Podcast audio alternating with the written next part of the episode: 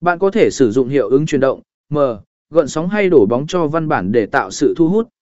Sử dụng các phần mềm chỉnh sửa video như Adobe After Effects hoặc tờ giờ mì ở giờ tờ rồ để tạo và điều chỉnh hiệu ứng văn bản. Sử dụng 3D và hình ảnh động, 3D and Multi on Graphics.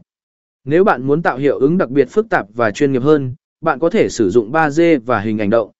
Sử dụng các phần mềm như Cine A4D, Blender hay ạ đô bệ ạ tờ hệ phết để tạo ra các đối tượng 3D, hình ảnh động có chuyển động và ánh sáng phức tạp. Sự kết hợp giữa video 2D và hiệu ứng 3D sẽ tạo nên một video độc đáo và ấn tượng.